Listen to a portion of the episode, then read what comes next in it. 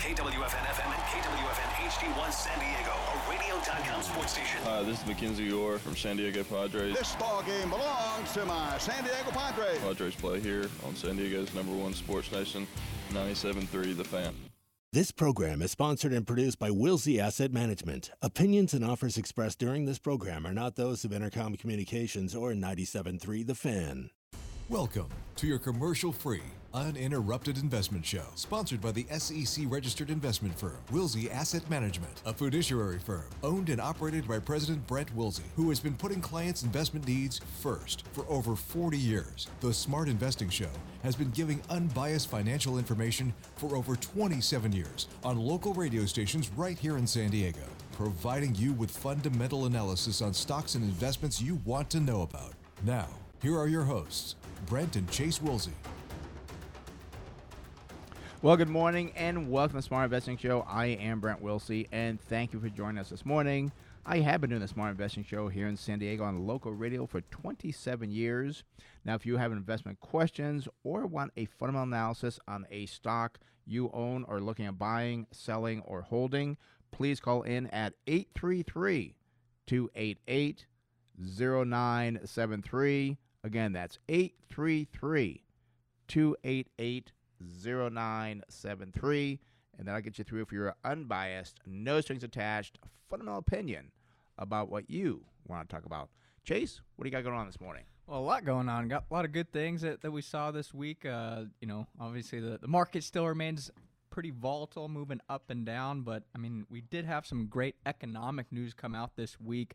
Uh, you know, kind of starting off with home builders sentiment. I mean, wow, that was just phenomenal. If you looked at that report there, I, I know it's just great, and I, I mean when we when I saw that report come out, I was like, "Holy cow!" Almost said the wrong word. Holy cow!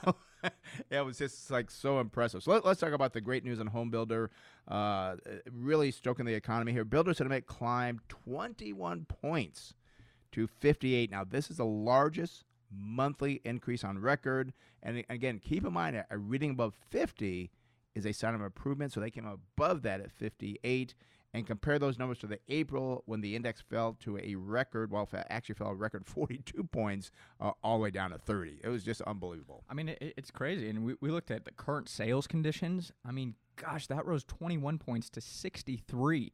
And uh, I know you were talking to a client yesterday. He's looking at a house in Pasadena, mm-hmm. and gosh, I forget the numbers on it, but it was just like, what? I mean, the, the market's crazy right now in the housing sector. And, and just give you those numbers so you know how crazy it was. Uh, the house was listed for 980000 uh, I think he put in a bid uh, above that. He raised his bid, I think, to a million. I think he said seventy-five thousand.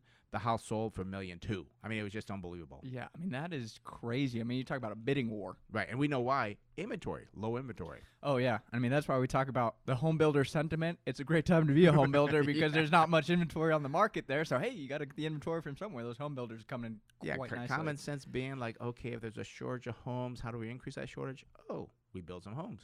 Yeah, exactly. And I, I, mean, the only thing was, I mean, you look at sales expectations the next six months, that was very strong at 68. Buyer traffic still remained below the 50 mark, but it did increase 22 points in May to uh, 43 in June uh, which is pretty pretty astounding. Mm-hmm. Uh, unfortunately, as I said, still below that 50 mark, but I think there's still people that are probably shopping more online for homes rather than going in. Just just concerns over COVID, I'd say. And, and keep in mind, this is for May. Now here in June in California, now we have the the um, uh, gyms are open now. Uh, nail salons are open, so I think people starting to feel better. So we could see that number next month for June uh, when it comes out in July, obviously, uh, increase above 50. So we'll see, but it, it is a sign that, wow, double the amount of people coming through uh, to see homes.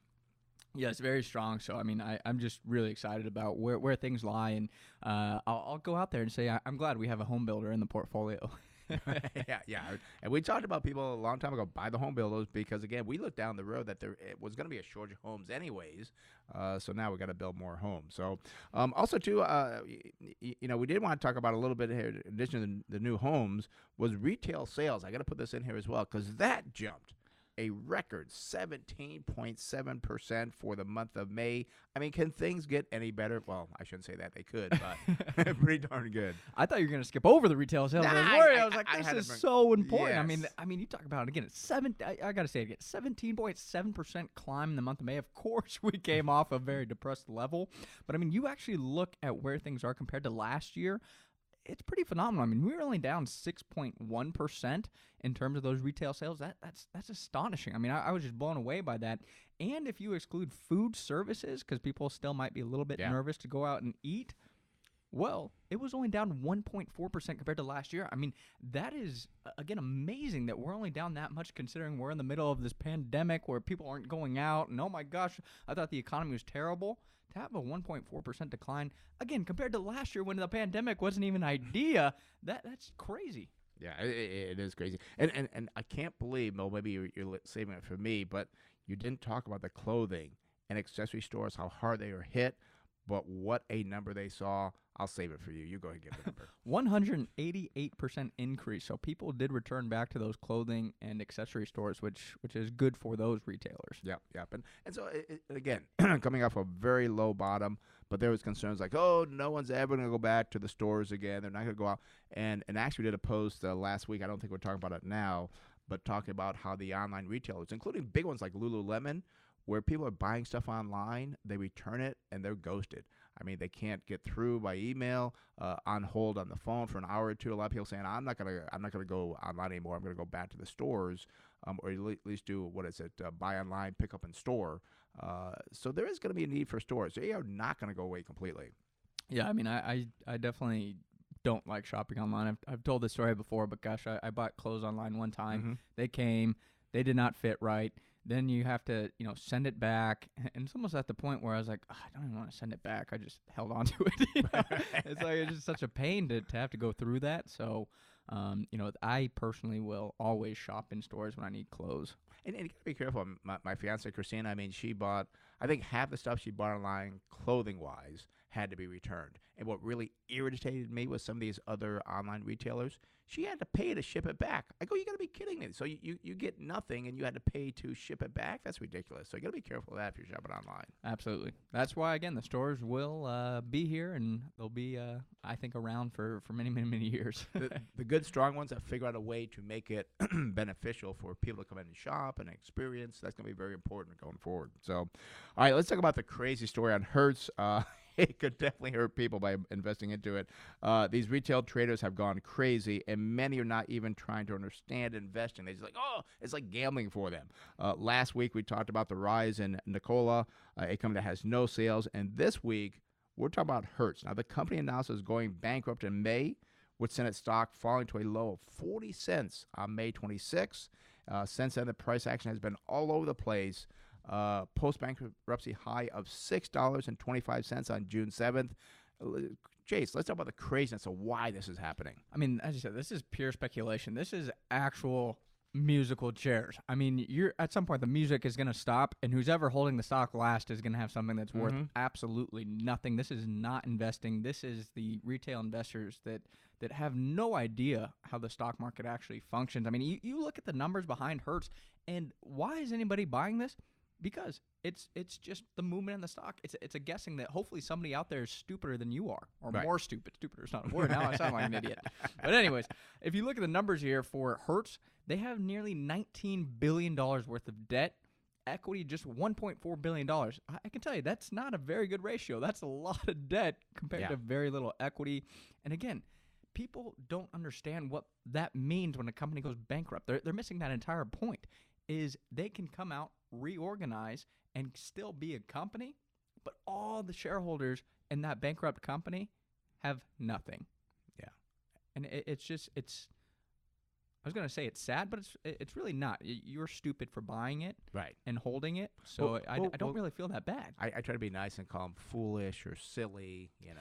I don't even know. This is this is stupid. Stupid, okay. Yeah, I mean, you- you're buying a company that they even came out in their SEC filing and said, yeah, pretty much like it's worthless. and, and, and actually, what's going on here is that there's a lot of people that uh, are at home. They're getting those big unemployment checks. They have nothing to do. They got the stimulus checks, and like, hey, let's go on Robinhood. You know, let me have some fun here. I got nothing else to do.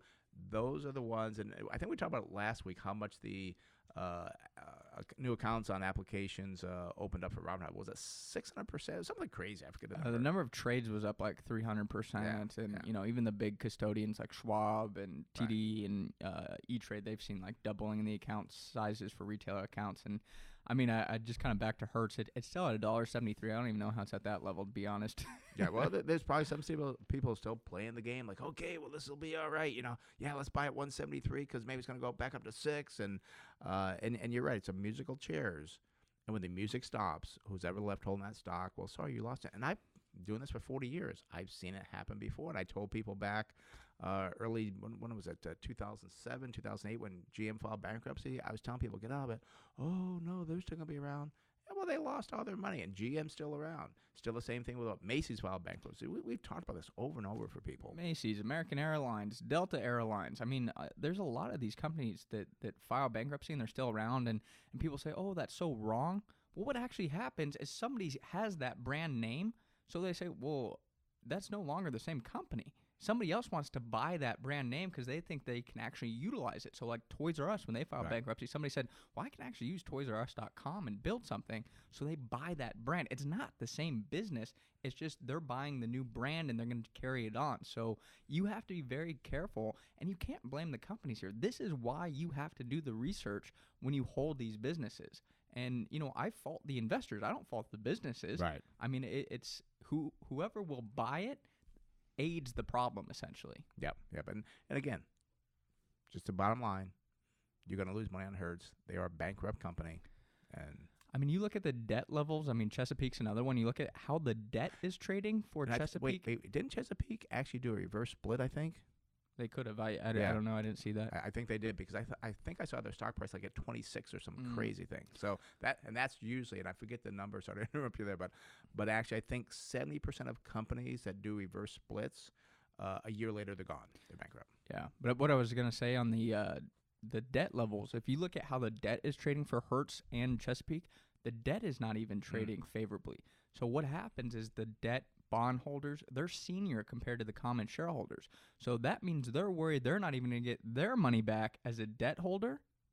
So as a common stockholder, why would you have any inkling that you think you're gonna have some type of bid into the assets of the company. You, you won't. If the debt is not even going to get paid, the common shareholders have absolutely no claims to that business. And, and actually, Chase, we always talk about before we invest in a company, we spend 10, 15, maybe 20 hours of research looking at, understanding the business. I think people buying uh, Hertz are spending 10, 15, maybe 20 seconds uh, understanding what they're doing. we They're just watching is. the stock price and say, "Oh, wow, this stock was at twenty dollars and now it's at forty cents. Wow, that's a great value." you know, it's like, "Oh my gosh." Talk about scary. Yep. So that's what we're here for, trying to educate people so they don't lose their money. We've seen too many people, uh, especially myself over 40 years, people losing money doing crazy things. So we try to prevent that for you, make you a smarter investor. Uh, with that said, Chase, let's move on to dividend stocks because the pandemic has no doubt been difficult for stocks and those stocks paying dividends as companies try to keep as much cash as again. That's what they're trying to do. They're trying to retain their cash because no one's really sure what's going to happen going forward. Uh, they want to weather the storm. So companies have been cutting their dividends or suspending them, but not quite as bad as it sounds.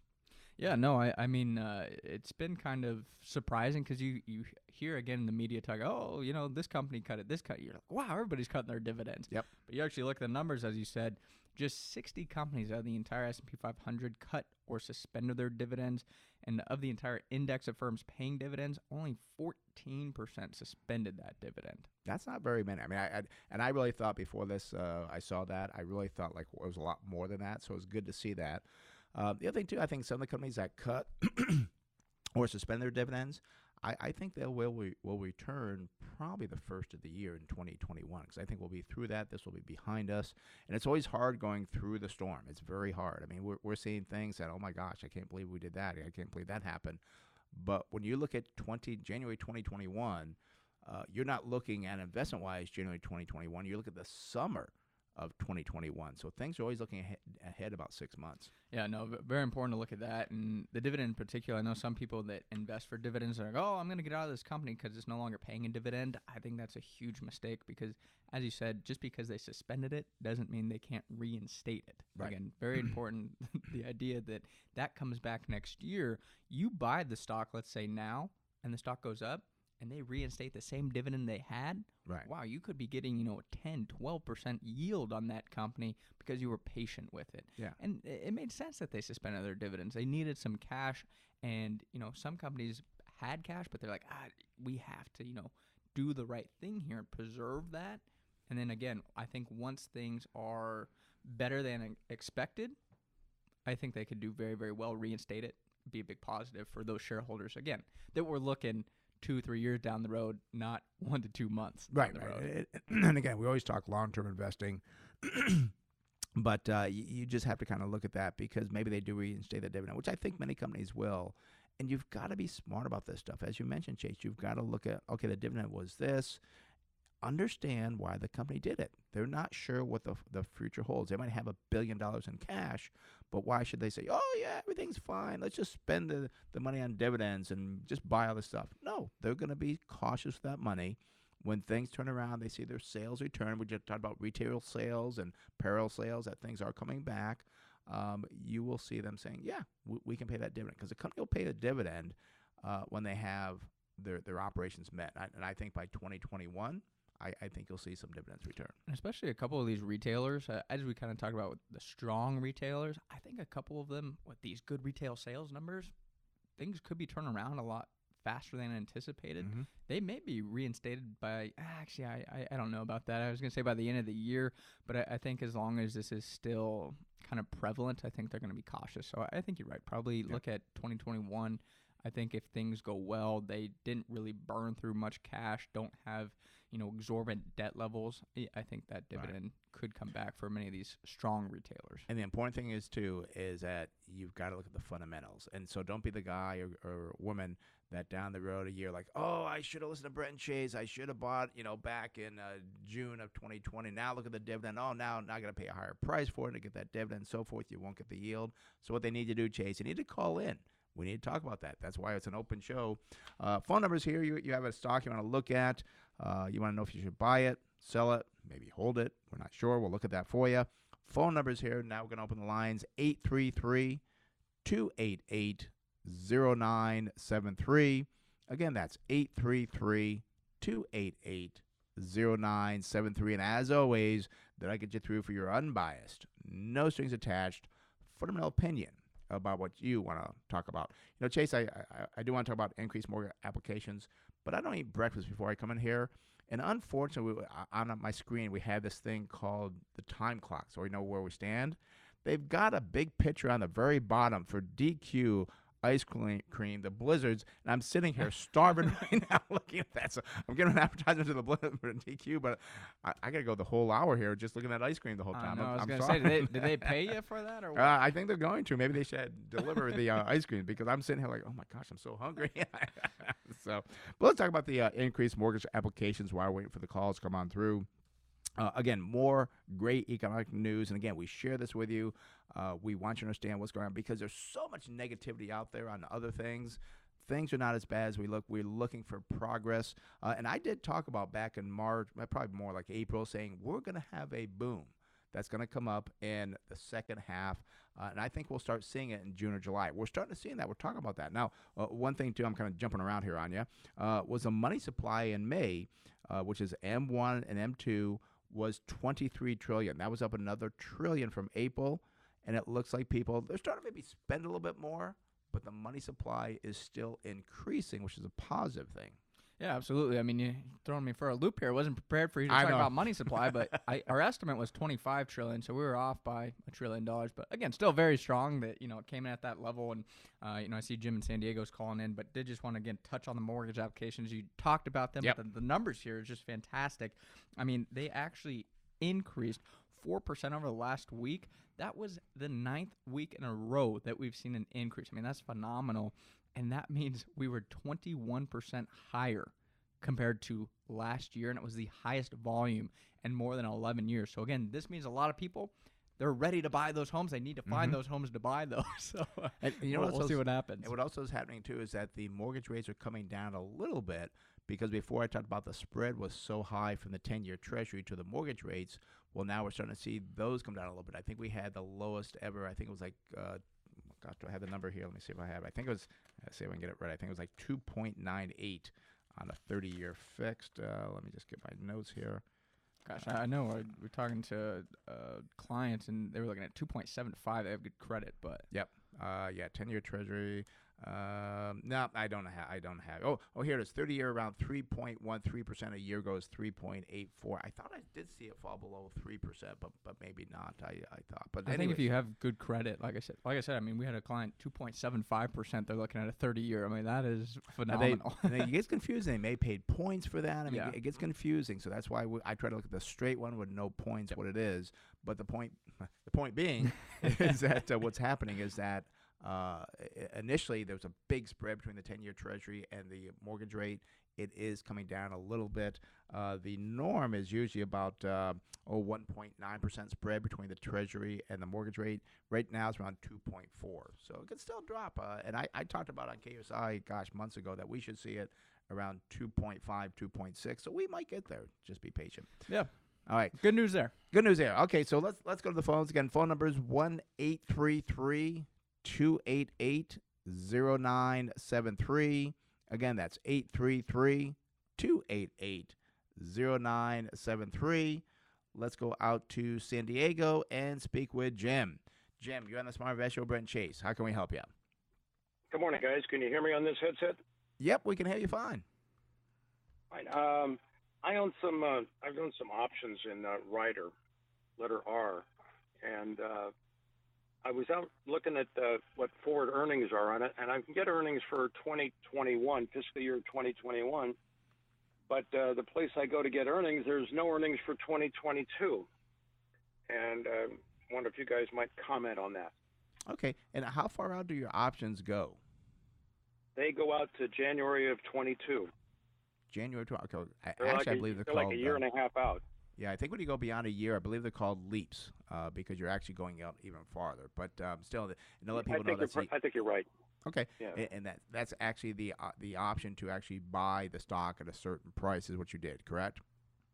That's correct. Yeah, I bought Okay. it. Uh, bought the options oh, you know, a month and a half ago when the thing was just hosed.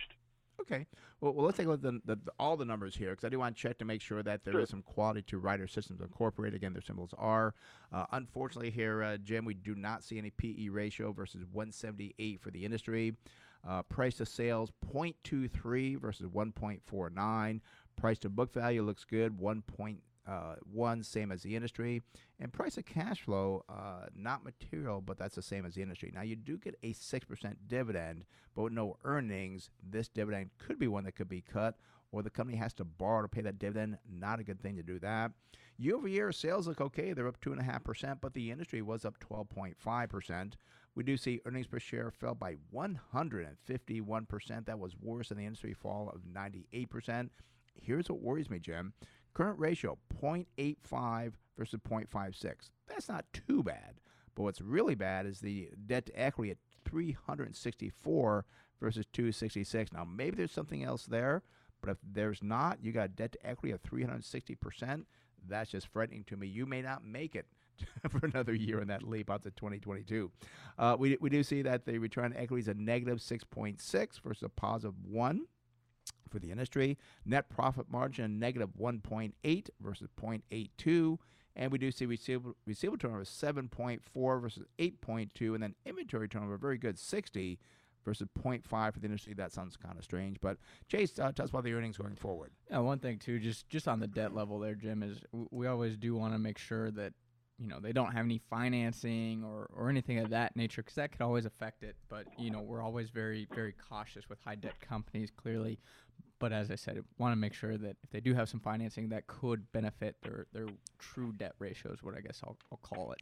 Yeah, looking like at the numbers- if, if they lease if they lease their stuff, for instance, that sort of It- thing. Exactly. Yeah. Or like cars, they'll have, a or like auto dealers, they'll have different types of, you know, floor financing, things like that. So that does skew the, the debt to equity. Just, just always want to make sure you understand what's going on with that, that debt level. Uh, but looking sure. at the numbers here, current price $37.39, 52 week high $60.55, and 52 week low $22.62. Now, if I look out to December 2021, which is the, the, the earnings we look at, the estimated earnings per share on a GAAP basis, well, that's $2.38. That would give us a target sell price of $38.56.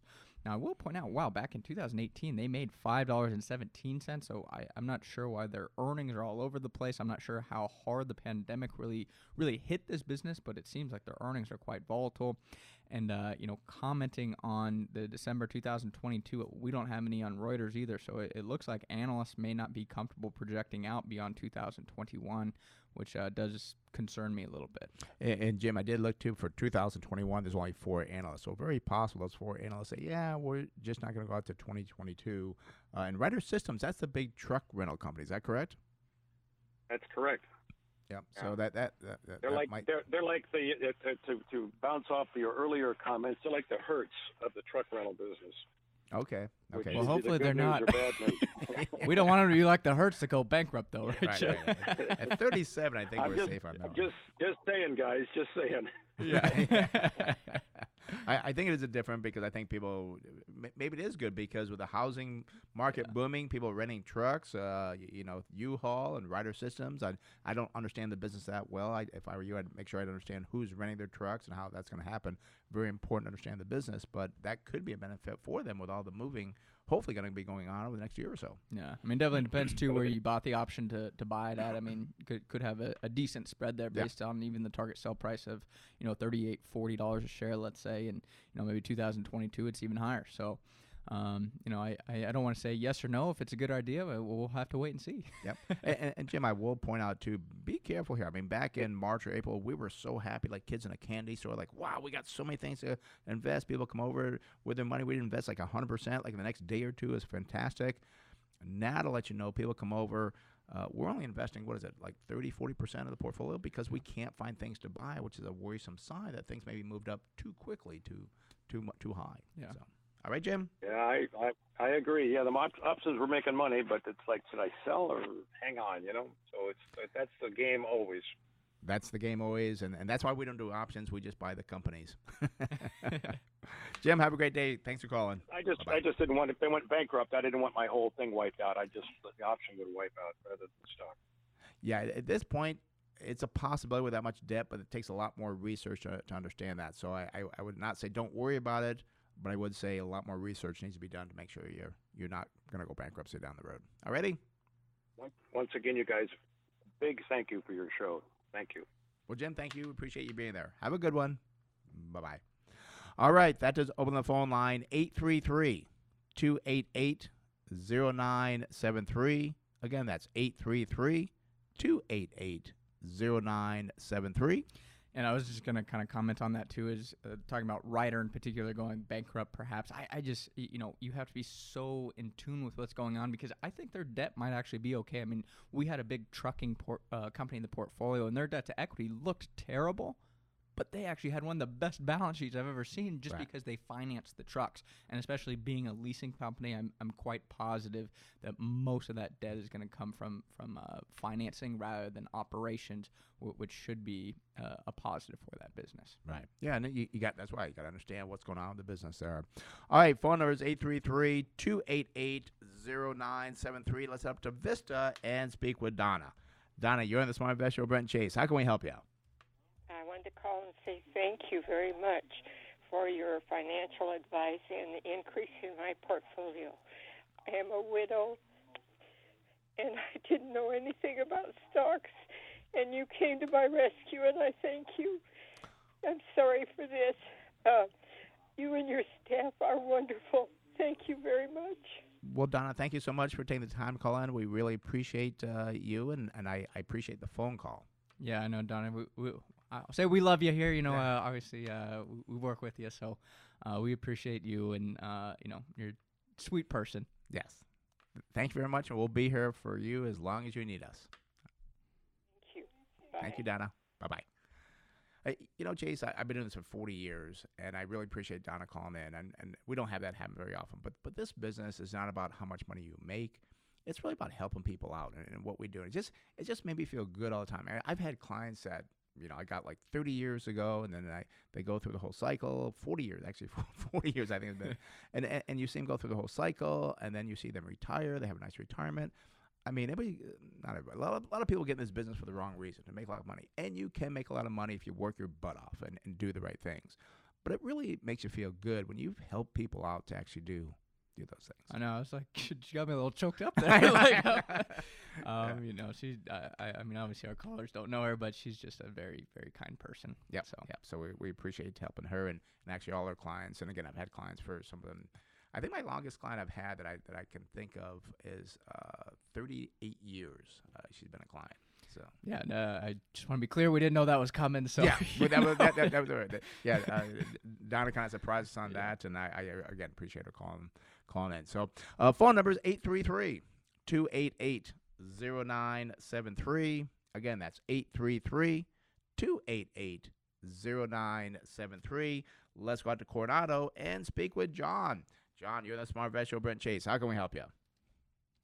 Hi guys, good morning. No, nice uh, call there from Donna. A lot of people don't know, but a lot of widows actually um, are bankrupt within about three years after their spouse's death. So it's nice to hear that you've been able to help her out.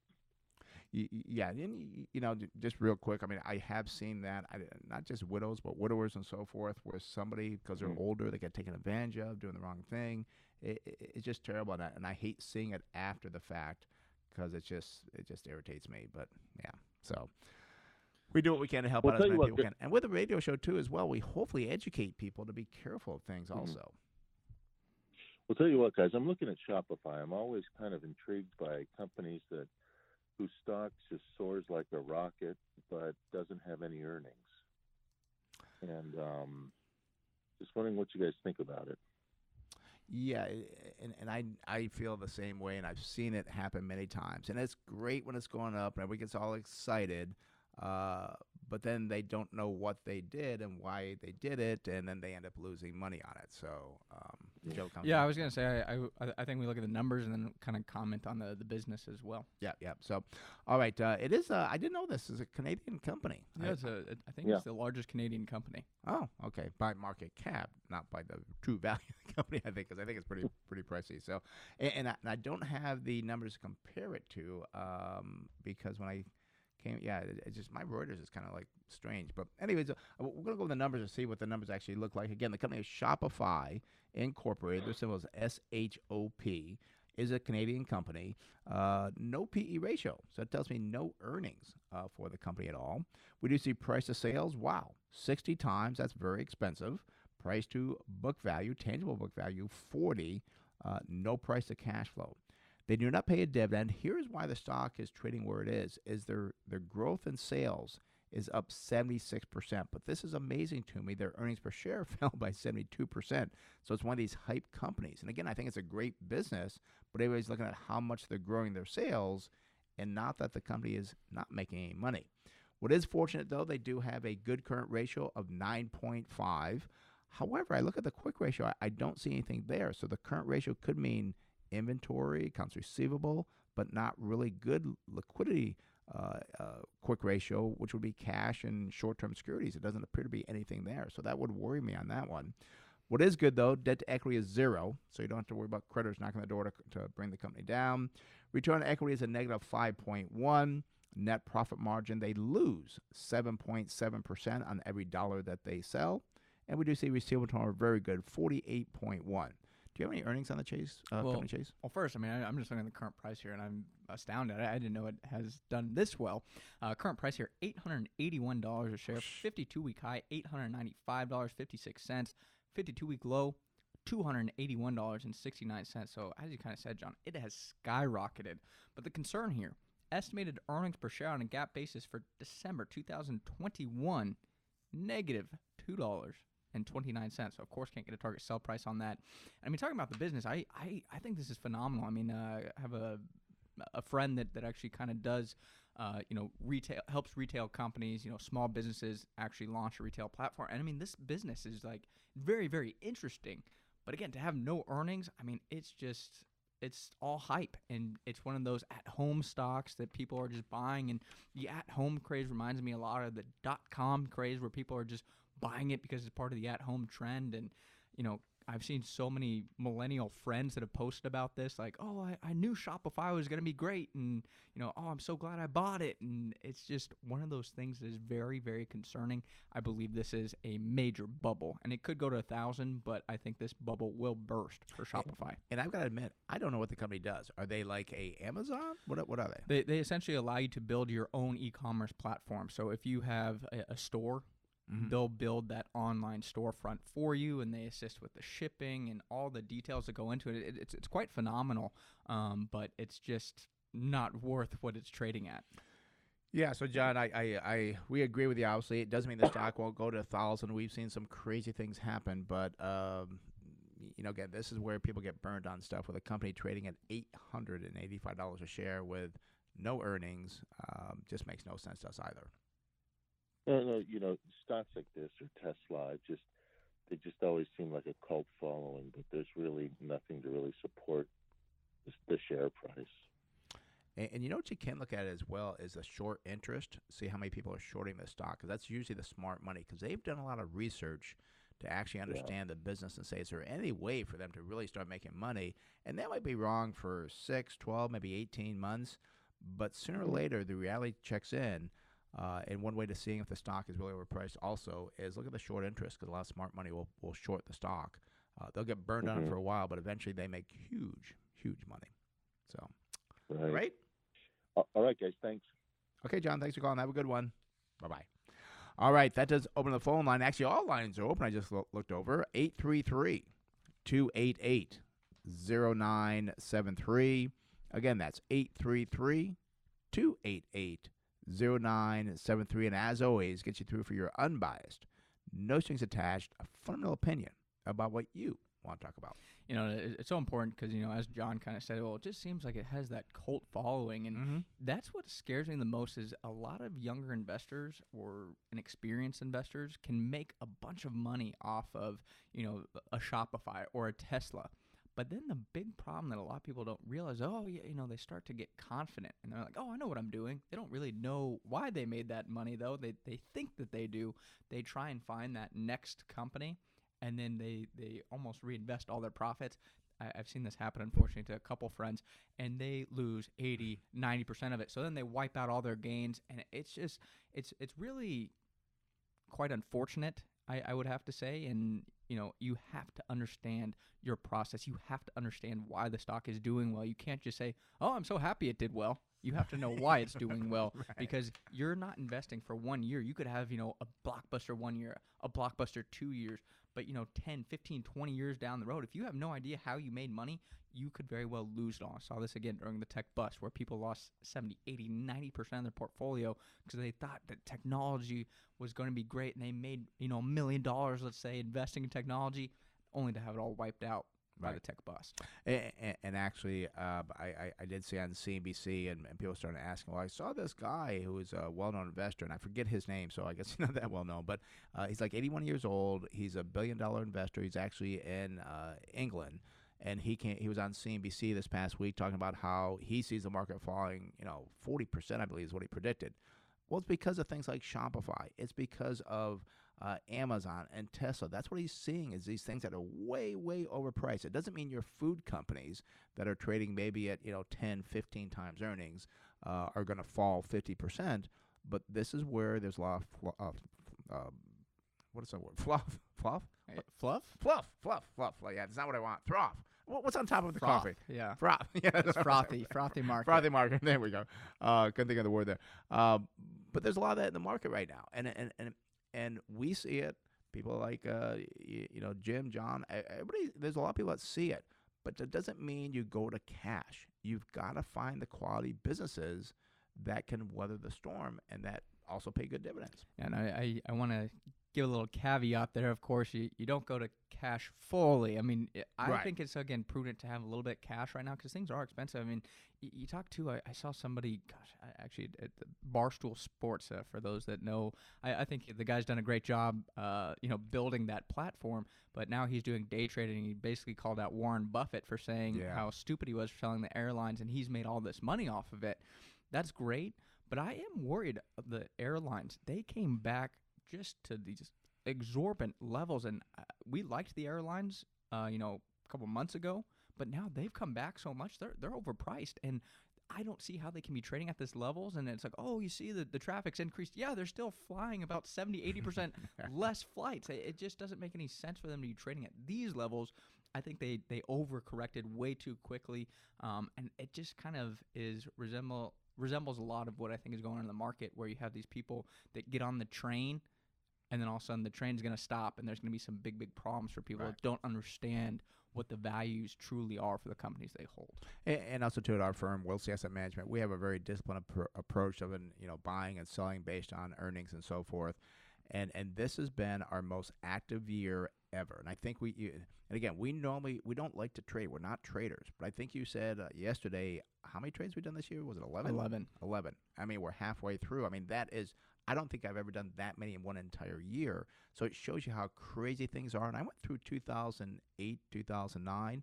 This appears to be crazier than then because companies went way up and we follow the earnings. The earnings did not go up.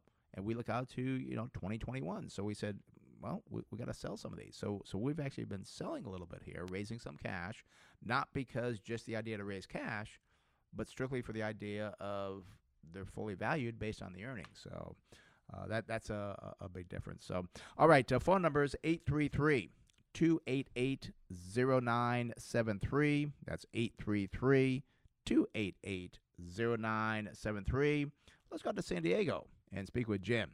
Jim, you're on the Smart Invest Show. Brent Chase. How can we help you? Hi, Brandon Chase. This is the other Jim. Uh, Jim was double dipping here. Yeah, I'm not the same guy. Um, I have a question on Valero, please. VLO. Just to Okay. see what you think as far as the future, uh, if, there's still a hold. do, do you hold it yourself or are you looking at buying it? Yeah, I do. I hold it. I, I bought it around 40s, mid 40s, something like that. Okay. Let's take a look at Valero Energy. Their symbol is VLO. We do see a P ratio of 64 versus not material for the industry. We do see price of sales looks very good though, 0.24 versus 1.2.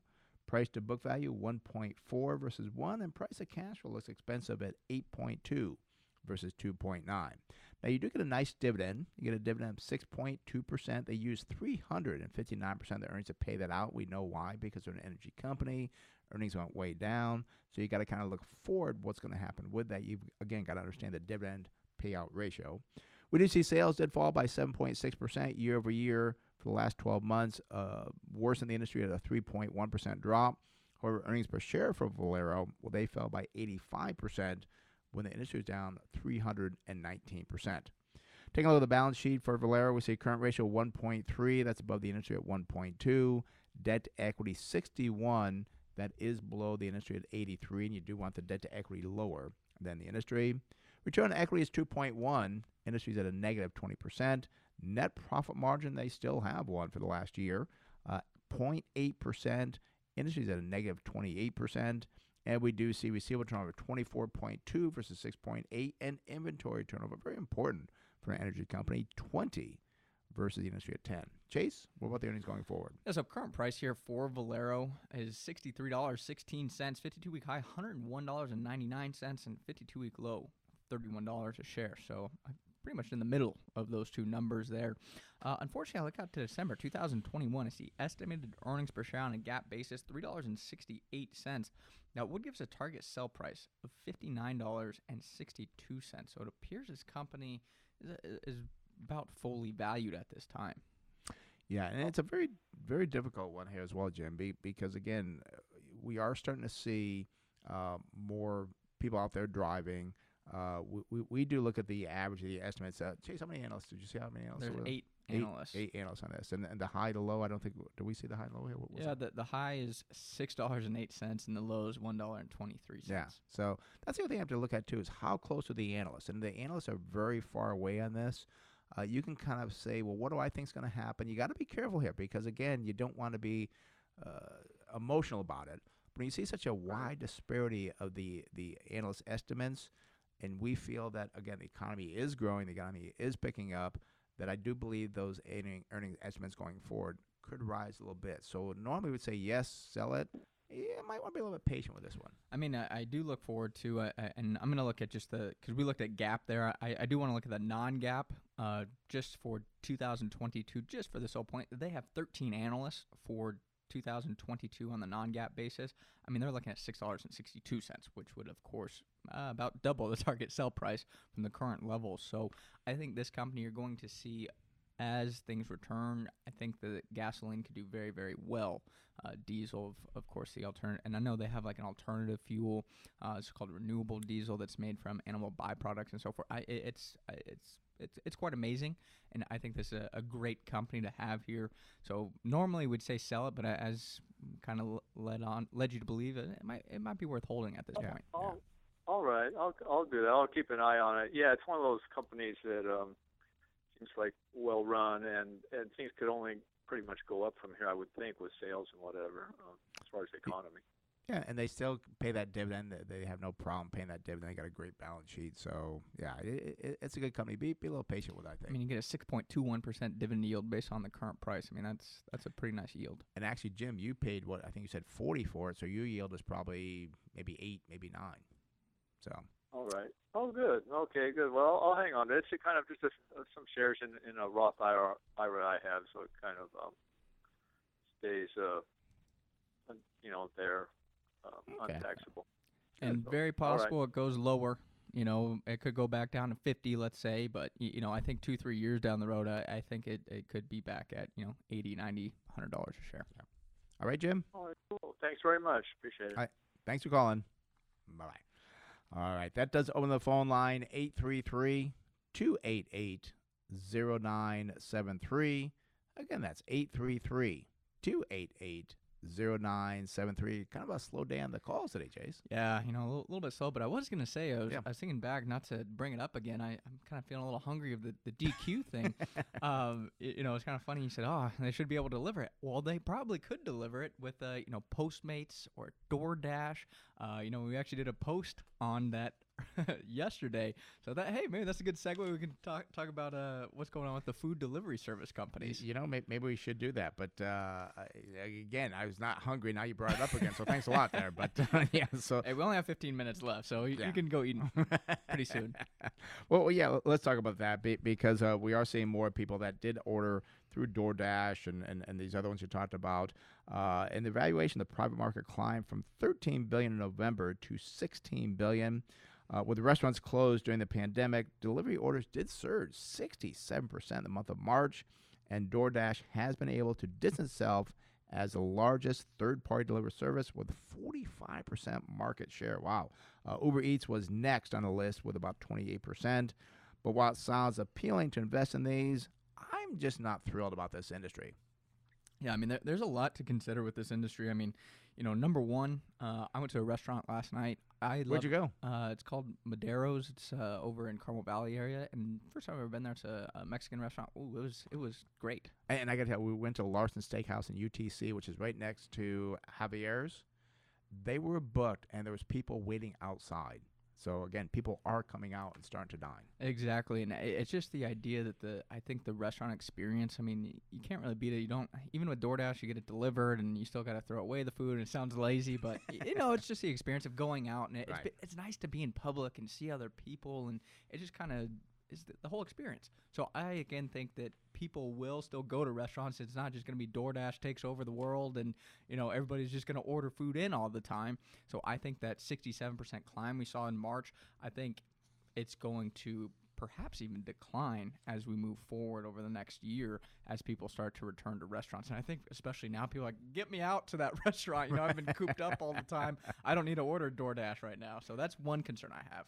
Uh, the other thing too that's going on is a lot of consolidation because you know market share they're all fighting for market share and uh, who was it grubhub and uh, uber eats tried to merge. That fell through but then I, I was shocked to see the news that they're trying to merge with somebody else now. I think they actually did merge right? Yeah, it was announced they're merging, and the merger should take place in an all stock deal next year.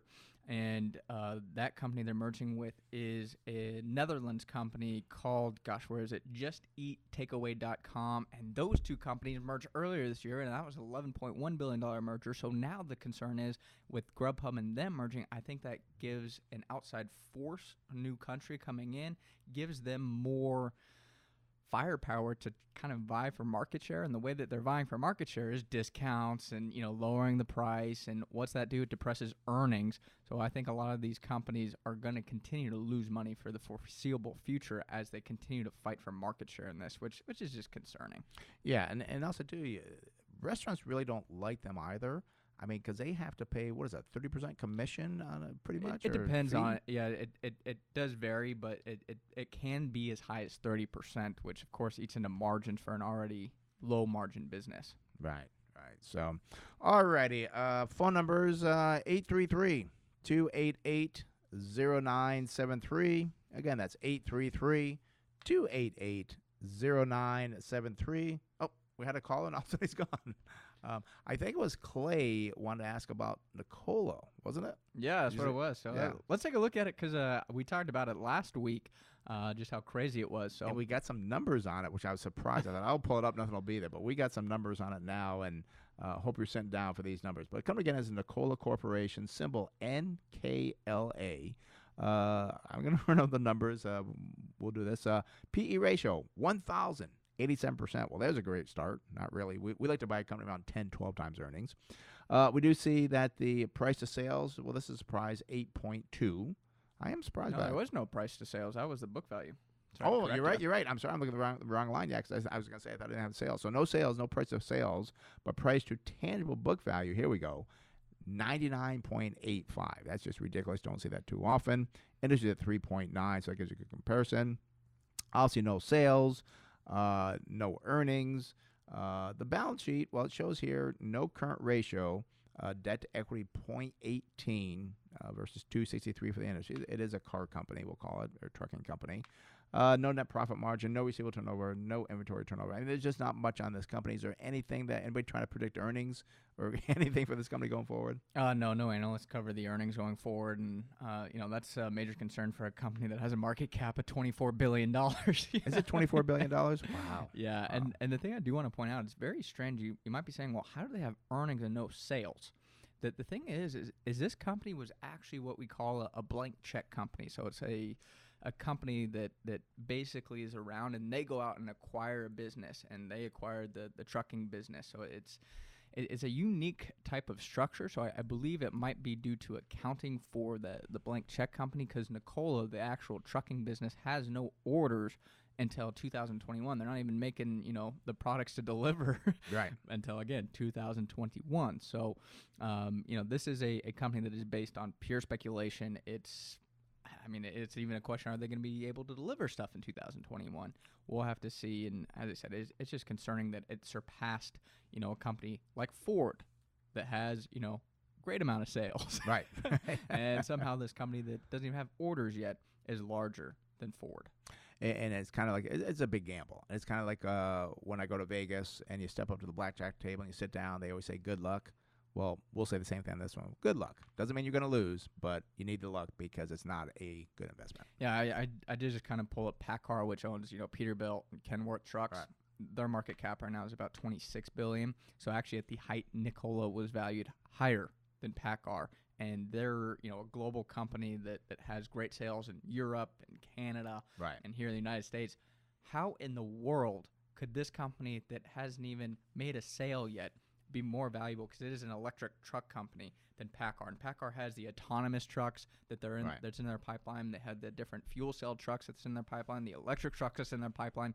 They're a great competitor against this company. It it just shows the craziness in the market right now. And and, and they're not autonomous driving. They're they're just electric right now, correct? No, they're working on autonomous driving. Okay, trucks. yeah, because that has to happen. Because when I think of truck drivers, uh, they're usually like a different breed. They're kind of tough guys, kind of like you know they they like you know going to the truck stops and so forth.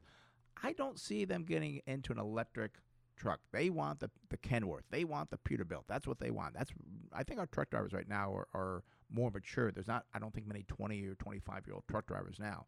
So I don't see this happening very quickly unless they can come with the autonomous driving because then it's like well we don't need the truck drivers any longer. But I think that's still years away.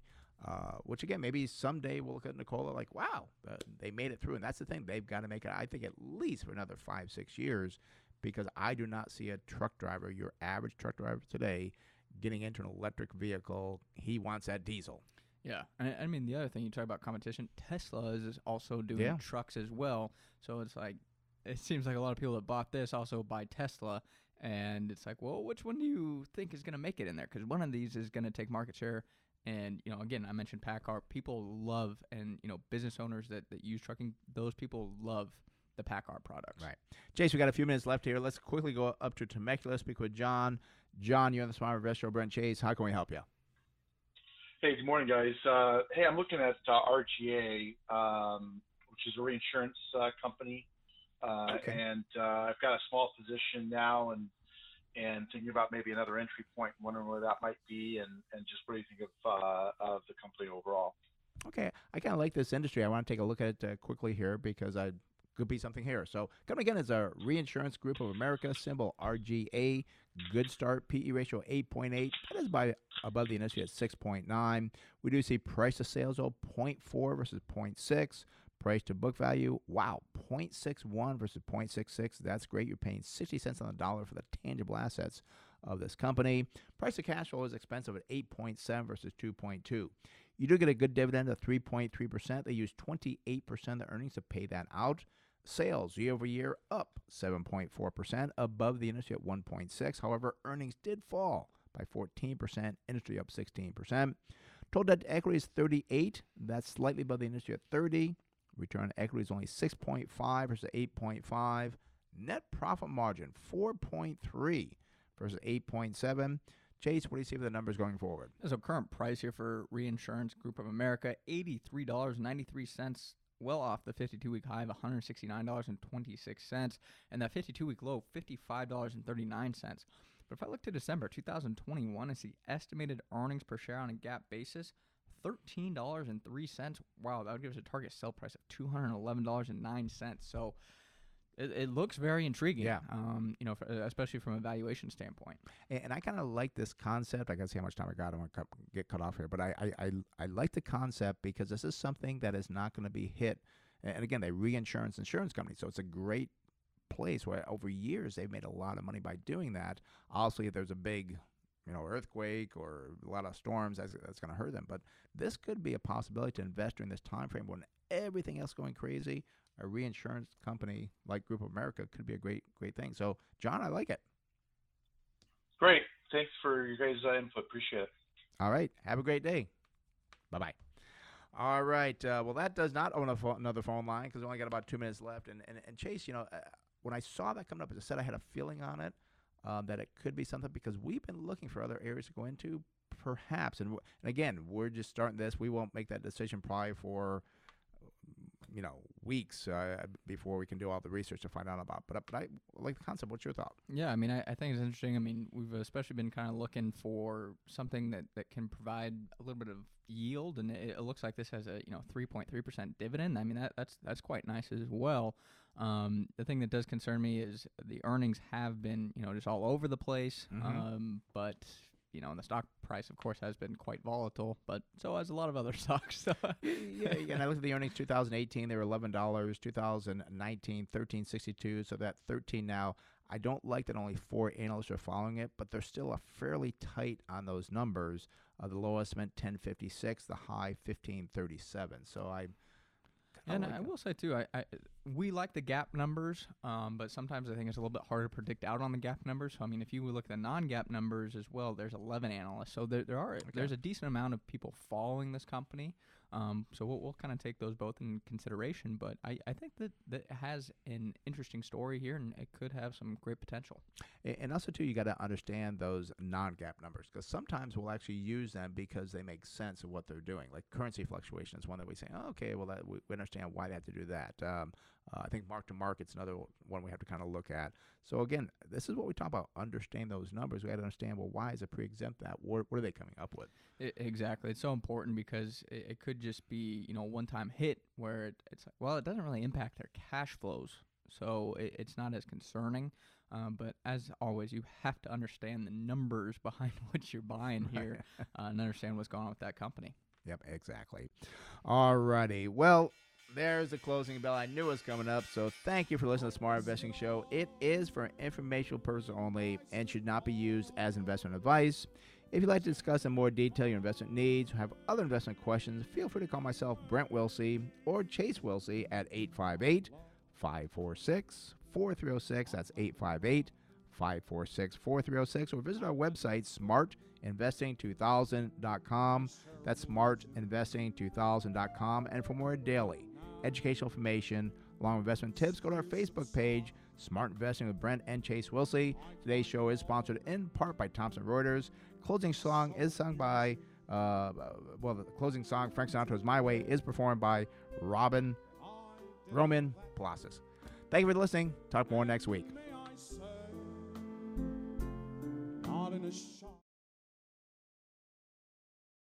Management. Opinions and offers expressed during this program are not those of Entercom Communications or 97.3 The Fan. KWFN FM and KWFN HD1 San Diego, a radio.com sports station. What's up? Tony Gwynn Jr. here. Listen to Gwynn and Chris from 3 to 7 p.m. on San Diego's number one sports station, 97.3 The Fan.